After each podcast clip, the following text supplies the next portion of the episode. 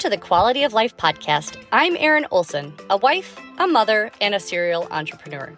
After starting three successful businesses, I've learned some hard lessons regarding the ins and the outs of starting and running a small business. My intention is to share my knowledge that I've learned from the School of Hard Knocks, so you don't have to learn it the hard way like I did. Each week, I hope to guide you to the next level in your business or in the business that you work in. So let's go. Guys, welcome back to the Quality of Life podcast. Erin Olson here, helping you to get from your business idea to a booming business. Last week, we talked about auditing your time to see if there are any ways to work more efficiently or to find more time in your day that could be better used. Well, I hope you printed out the Time Tracker PDF and took a look at how you spend your time. If not, I'm going to put that in the show notes. I really hope that it helps you see where your time went and also helps you to plan and budget your time moving forward. Well, since we touched on budgeting and being a good steward of your time, now I want to talk to you about getting to know your numbers so you can be a good steward of your money. Right now, your business might be small enough to run by watching your checking account and acting accordingly. But let me tell you, that as your business starts to grow, you won't be able to keep track as closely as you do right now.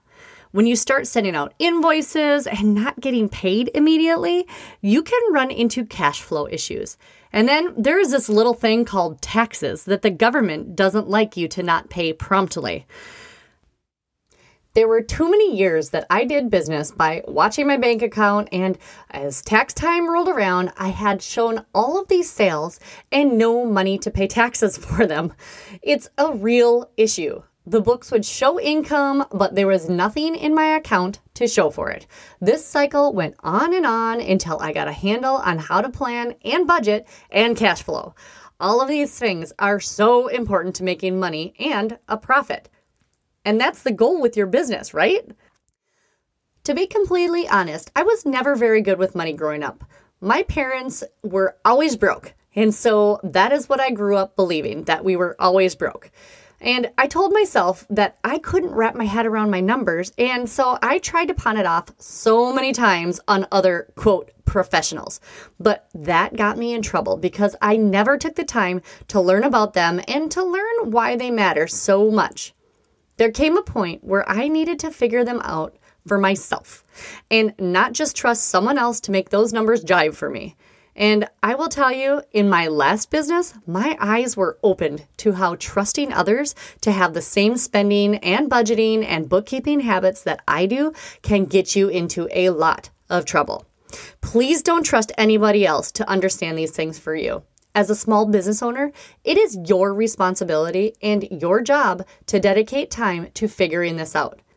And when you do, you will be able to capitalize on your spending and your planning. Then, as you grow that numbers muscle, you can then make sure that anyone you hire to help you is fully qualified to do it the way your business needs. I can help get you to that point simply by telling you how some of my biggest money mistakes help teach me the importance of learning my numbers. First, I have to give you this disclaimer I am not a bookkeeper. I'm not an accountant. I'm not a controller or a CPA. I am just a girl that made a lot of mistakes. And I hope to help keep you from making the same ones that I did. So learn your numbers. All right, so, what exactly do you need to do to learn your numbers? Well, first and foremost, you need a bookkeeping system. Back in the day, my business was small, and my customers usually paid for my products or services at the time that I did the job or gave them the product. So, that really simplified things. I also had horrible credit and refused to get a credit card, so that made it super easy to track my expenses. I would just gather my monthly bank statements at the end of the year and highlight the different expenses to separate out the different categories. This was time consuming and didn't really give me any insight to planning for the next year. It was just me doing the best I could with the information that I had. Then I was turned on to QuickBooks Fresh Start. It was easy. I just linked my bank account to it and separated my expenses into the categories as the year went on. This was such an upgrade. Now, there are so many accounting software companies out there, not just QuickBooks. This is just what I learned on. There are different programs that work better with different types of businesses, and there might already be one specifically for your industry. So take a little time to do a quick Google search. Since I hope that you have already gotten your website up and running after listening to episode number 40, on GoDaddy or Shopify, you will want one that integrates with those platforms. If you haven't got that website up yet, go listen to that episode. It's number 40, and I will link it in the show notes.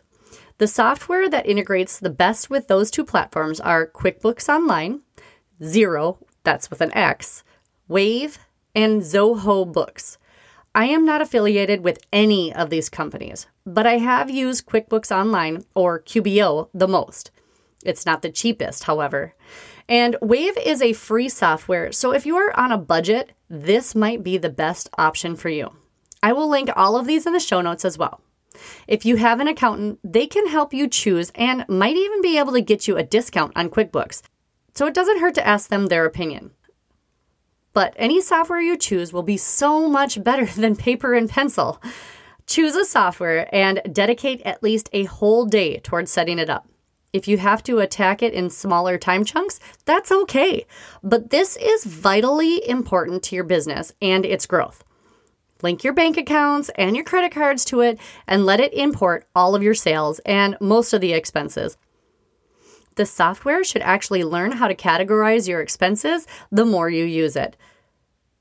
And that will make your job even easier with most of the software out there, you can store customer information and create invoices on them as well. This makes invoicing and keeping track of your sales so much easier. The best part of all of these programs is the fact that you can run reports and print out financial statements like profit and loss, balance sheet, and cash flow statements. Now, don't get overwhelmed by this terminology. They are just business lingo for snapshots of how your business is doing financially. So I'm going to break those down for you. Your profit and loss statement, also called an income statement, just summarizes your revenue, that is your income, your expenses, and the net income, whether your business made or lost money over a specific time. This is usually done monthly, quarterly, or yearly. Well, why do you need to know this? This shows whether your business is making or losing money. Kind of important to know this, right?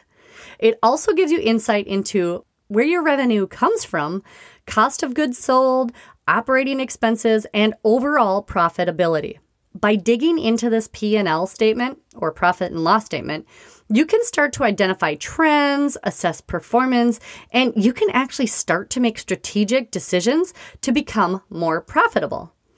Your balance sheet gives you just a snapshot of your business's financial position at a specific time. So, why is this one important to look at? The balance sheet tells you how healthy your business is financially. This is what banks want to look at when they deal with you. It breaks down what you own, your assets, what you owe, your liabilities, and the difference between the two, which would be your equity. It gives you an instant view of where you're at. Your cash flow statement tracks the flow of cash coming in and the cash going back out and gives you information like what makes you the most money in your business and where you spend the most cash. It also categorizes those expenditures into the different operating expenses. That can help you to make sure that you have enough to cover all of those upcoming expenses. It also can help you to see if there are any slower months to plan for in the future. Oh, and one more thing. It also helps you see where spending could be addressed and maybe where you could be saving money. Like if you were to purchase things in a higher quantity so you can get a bigger price break.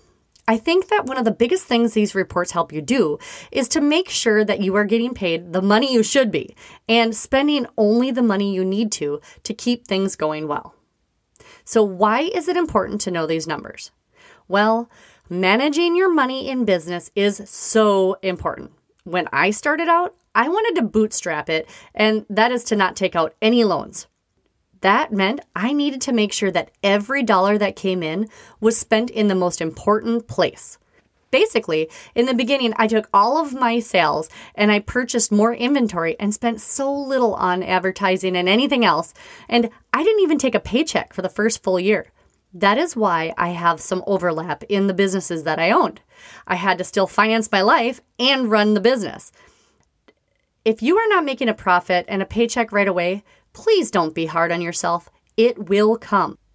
The faster you get comfortable with knowing your numbers, the faster you can make your business profitable, and the faster you can take a real paycheck.